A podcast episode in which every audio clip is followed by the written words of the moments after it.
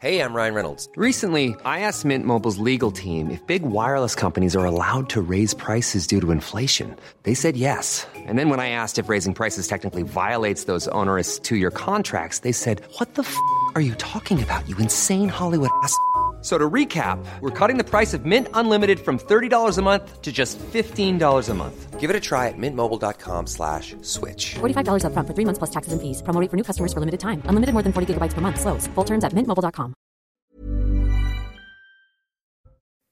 Les recherches se poursuivent pour retrouver Lina, adolescente de 15 ans qui s'est volatilisée il y a 9 jours dans le Bas-Rhin. Une maison placée sous scellé a été fouillée par les gendarmes. Son occupant, un homme d'une quarantaine d'années, a été auditionné. Sa disparition prend désormais une dimension criminelle. Une information judiciaire a été ouverte pour des chefs d'enlèvement ou séquestration. La campagne de vaccination contre le Covid-19 démarre aujourd'hui, prévue initialement pour le 17 octobre. Le gouvernement a décidé de l'avancer après un rebond de l'épidémie. Toutes les personnes ne sont pas concernées, vous le verrez dans ce journal. Autre campagne qui visait l'ensemble des Français, Octobre Rose. Les femmes mais aussi les hommes sont appelés à se faire dépister pour déceler un éventuel cancer du sein. Un diagnostic de quelques minutes qui augmente les chances de survie. Près de 9 patients sur 10 en guérissent s'il est détecté rapidement.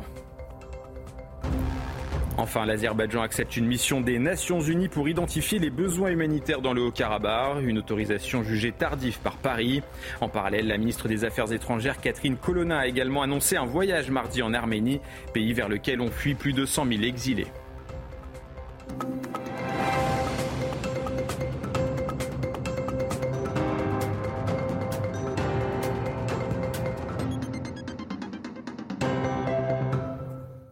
Bonsoir à tous, soyez les bienvenus pour votre édition de la nuit. 9 jours après sa disparition, Lina, adolescente de 15 ans, qui partait rejoindre son petit ami à Strasbourg, reste introuvable. Ce dimanche, les gendarmes ont poursuivi les recherches dans la commune de Plaine où une maison a été fouillée. Les précisions de Solène Boulan. L'enquête s'est poursuivie avec cette maison qui a été placée sous scellé samedi soir à Diespar, ce hameau de la commune de Plaine d'où est originaire Lina.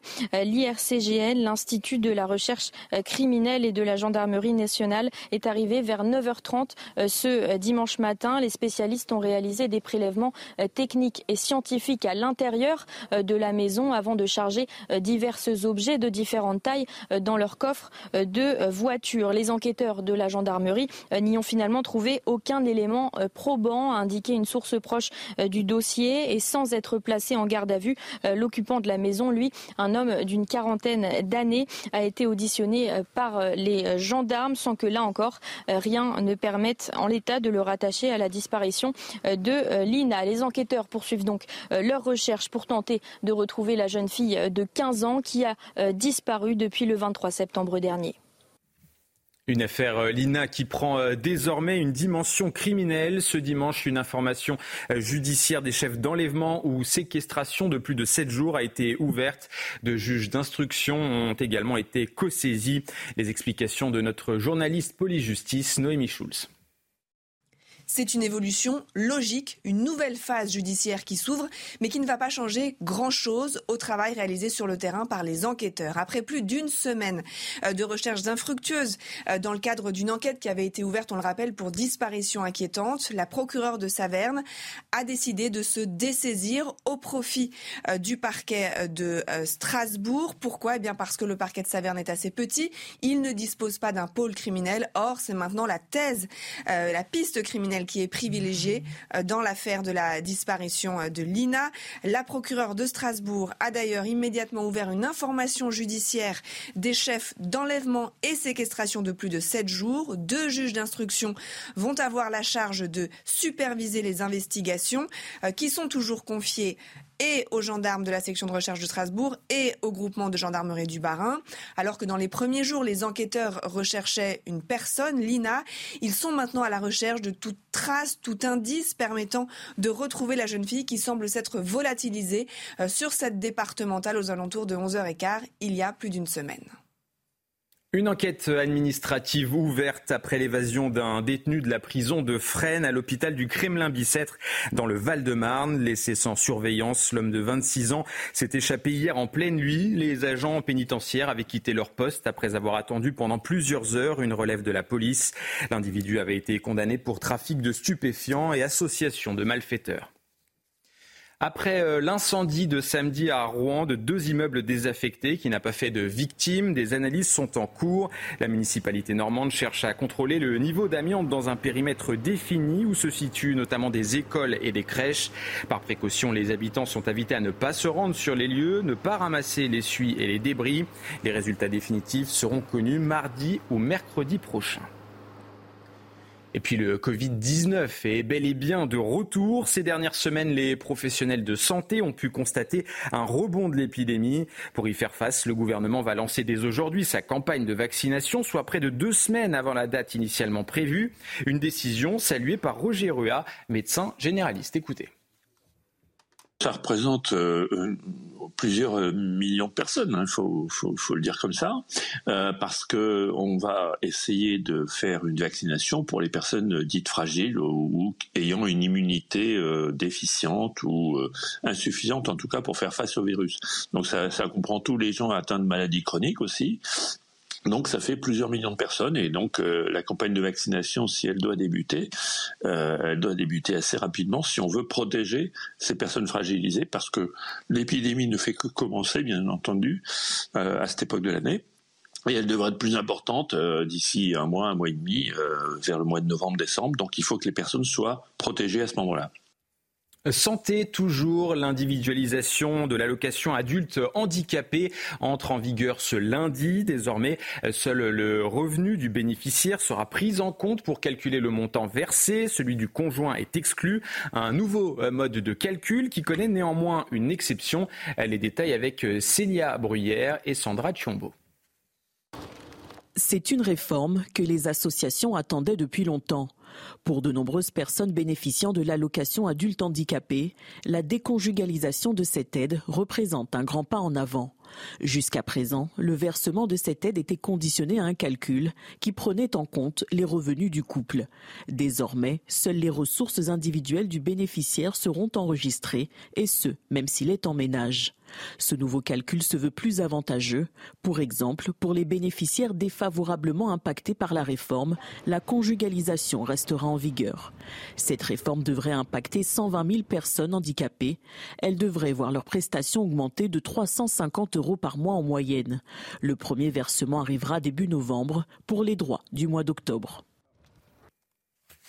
La Tour Eiffel, l'Arc de Triomphe ou encore l'Assemblée nationale illuminée. Le mois d'octobre a démarré. Le mois octobre rose a démarré. Cette campagne vise à sensibiliser le grand public au dépistage sur le cancer du sein. Près de 9 patients sur 10 en guérissent s'il est détecté rapidement. Le dépistage est donc une étape vitale pour Sandrine Planchon, directrice de Ruban Rose, association à l'initiative de cette campagne. C'est le premier cancer qui provoque la mortalité chez les femmes. Mais encore une fois, pris à un stade précoce, avec des progrès de recherche, des traitements beaucoup plus ciblés, beaucoup plus diversifiés, une chirurgie qui est beaucoup moins invasive, les femmes peuvent en guérir.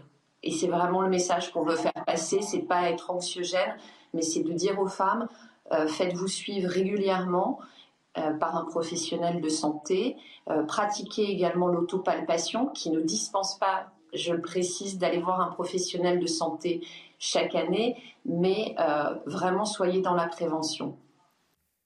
Vous l'avez sûrement constaté, l'été se prolonge avec des températures records en ce début d'automne. Ce dimanche, le mercure a dépassé les 30 degrés dans plusieurs villes de France. C'est le cas à Bordeaux où la chaleur semble inquiéter les habitants. Dans la région, on a toujours eu l'été indien. Mais il est vrai qu'il y a quand même quelques degrés supplémentaires. Mais maintenant, il n'y a plus de saison, il n'y a plus d'hiver. Si, l'été après l'heure. Peut-être que tout est mélangé aujourd'hui. Hein. C'est bon à prendre, mais c'est très très très inquiétant, je crois, véritablement. Ça fait peur. Non, c'est inquiétant, hein, un temps comme ça. Mais bon, dans la mesure où on a eu d'autres années où il faisait beau aussi, hein, faut pas pousser. Hein. Plus de gendarmes en zone rurale. Emmanuel Macron va dévoiler ce lundi les sites d'implantation de 200 nouvelles brigades à partir de novembre prochain. Un effort décrit comme historique, une promesse faite par le chef de l'État lors de la campagne présidentielle. Les détails avec Élodie Huchard. Le président de la République va annoncer la création de 200 brigades de gendarmerie en zone rurale ou périurbaine. La volonté, forcément, c'est de renforcer l'offre de sécurité dans les territoires. L'Élysée parle de mouvement historique parce que jusqu'ici, on était plutôt sur une fermeture des brigades. Entre 2007 et 2016, c'est plus de 500 brigades territoriales de gendarmerie qui ont fermé.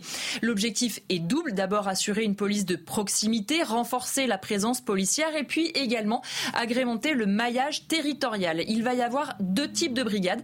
Des brigades mobiles avec environ 6 gendarmes, par exemple, dans des camions qui pourront se déplacer d'une ville à l'autre en fonction des besoins. Et puis des brigades en dur. En tout, ce seront 2144 gendarmes supplémentaires d'ici à 2027. Tous seront équipés de la même manière avec des armes. Ils seront également formés d'ici à la fin de cette date. Et puis, il faut quand même faire attention. Ça n'est pas une nouveauté. Cette annonce, elle a été faite par le chef de l'État le 10 janvier 2022 à Nice. Là, c'est le lancement un peu plus officiel.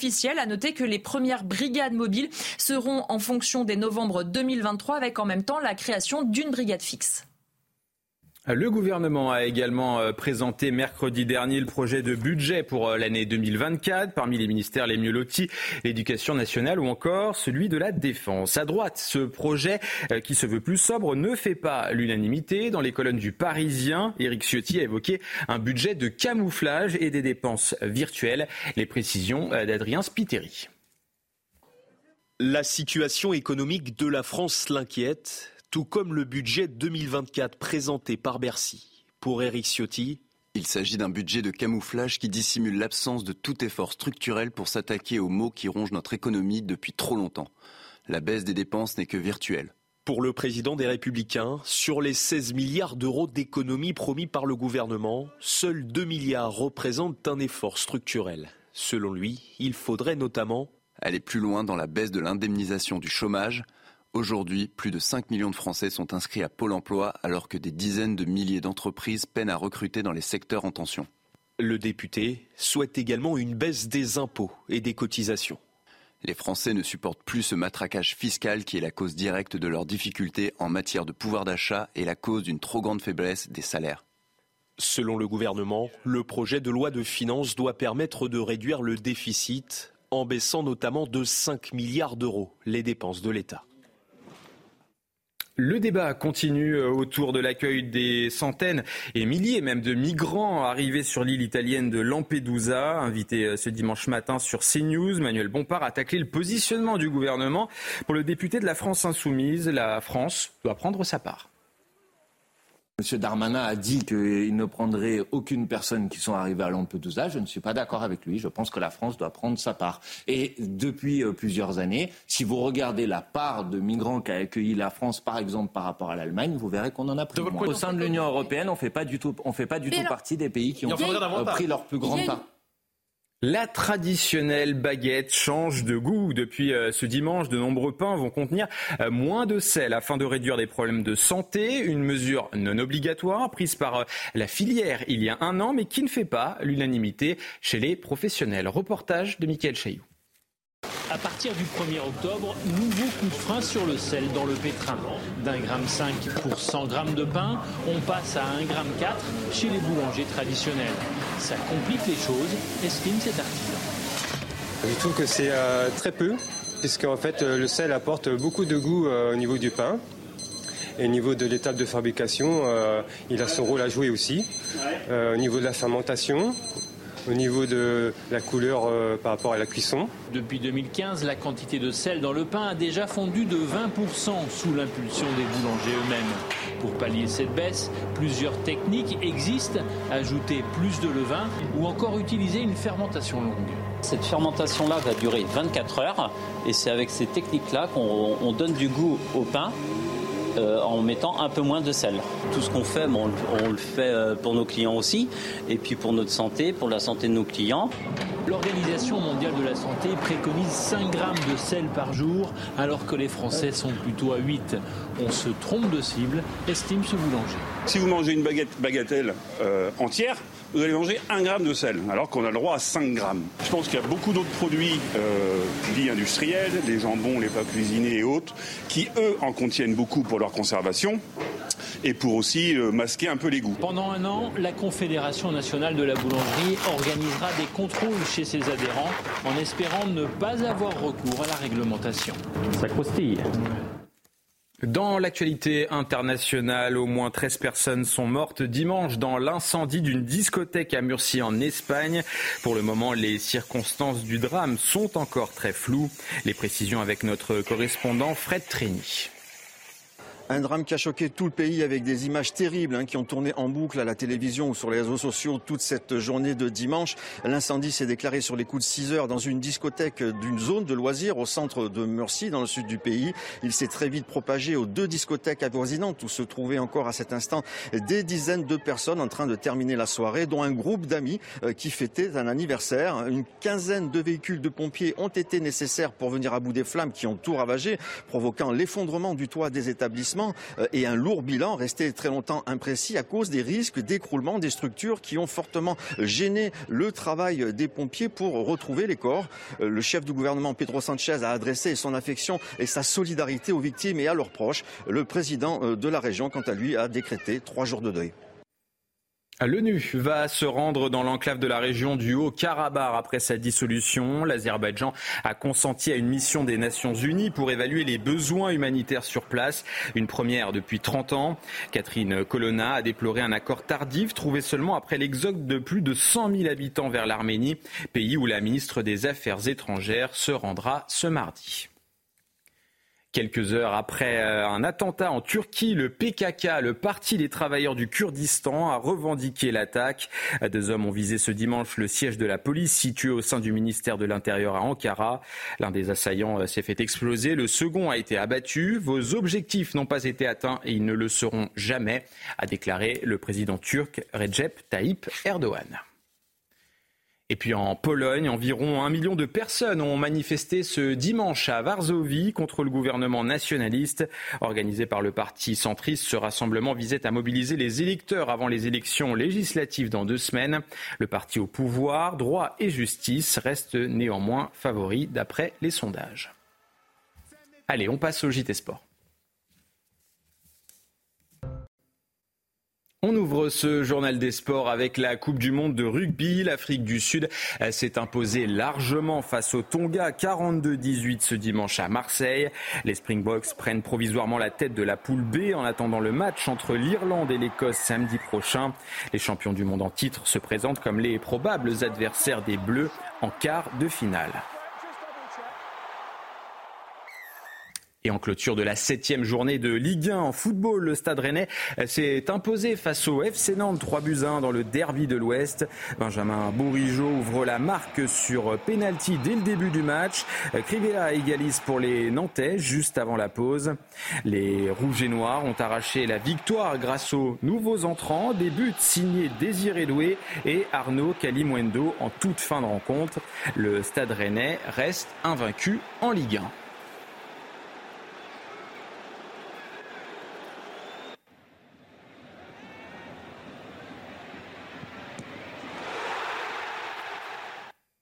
Voilà le but des Rennais avec une petite faute de main du gardien. Allez, un petit mot du Grand Prix de MotoGP au Japon, à Motegi. Jorge Martin l'a emporté dans une course marquée par une forte pluie. Après seulement 12 tours sur les 24 prévus, l'Espagnol a été déclaré vainqueur. Cette victoire le rapproche de la tête du classement. Il se situe désormais à seulement 3 points de l'Italien Bagnaia. Retour sur une course pleine de rebondissements avec Louis Floch. Motegi 2023, on se souviendra d'abord d'un Grand Prix largement perturbé par la pluie. 2 drapeaux rouges, seulement 12 tours effectués et la victoire de l'homme du moment, Jorge Martin. For sure my most crazy win. I'm happy because my first victory in wet also. L'Espagnol, en pôle devant Bagnaia, rêve de dépasser l'Italien au général. Le calvaire du Français Johan Zarco démarre dès le premier virage. Johan Zarco poussé à l'extérieur qui va aller dans les graviers. Je ne sais pas comment je ne tombe pas, parce que j'ai même dû lâcher mon guidon, enfin tout ça, je pars tout droit. Drapeau blanc, tout le monde au stand, sauf 4 pilotes. Quartararo tente d'en profiter, mais la pluie est trop forte. Il rentre à son tour, pari raté. Jorge Martin mène le groupe des poursuivants et se fait peur. Le Martinator, en 3 tours, remet les pendules à l'heure. Et c'est passé pour Jorge Martin, le nouveau leader. La pluie s'intensifie, drapeau rouge après 12 tours. Zarco, remonté 6ème, glisse quelques secondes avant l'interruption et ne repartira pas. Et les Japonais m'ont fait sortir de la piste et en fait j'ai pas passé la petite ligne où il y a marqué 60 à l'heure sur la pit lane. Du coup je suis même pas classé, sinon j'aurais été 6ème. Et ben ça met bien les boules. 23 minutes au stand, on se dirige vers un nouveau départ mais la piste est impraticable, course définitivement arrêtée. Incompréhension chez les pilotes, Martin râle, pas pour longtemps. Regardez son équipe, voilà. Oui, ça y est, il s'en rend compte. Rory Martin qui s'offre une nouvelle victoire. 3e succès de la saison pour le pilote Ducati Pramac qui revient à 3 points de Bagnaia au général. Quartararo termine 10e. Les 6 dernières batailles de la saison promettent. Et on termine ce journal des sports avec du golf et la victoire de l'Europe face aux États-Unis en Ryder Cup. En Italie, près de Rome, les Américains ont dû céder leur couronne glanée en 2021 dans le Wisconsin. Les ex-tenants du titre prolongent également leur disette sur le sol européen. Leur dernier succès remonte désormais à 1993.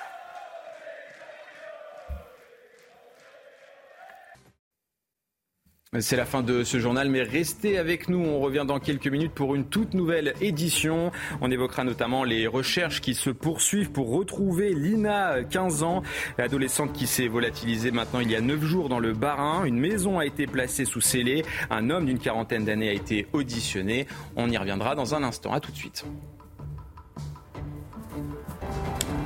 Retrouvez tous nos programmes et plus sur cnews.fr.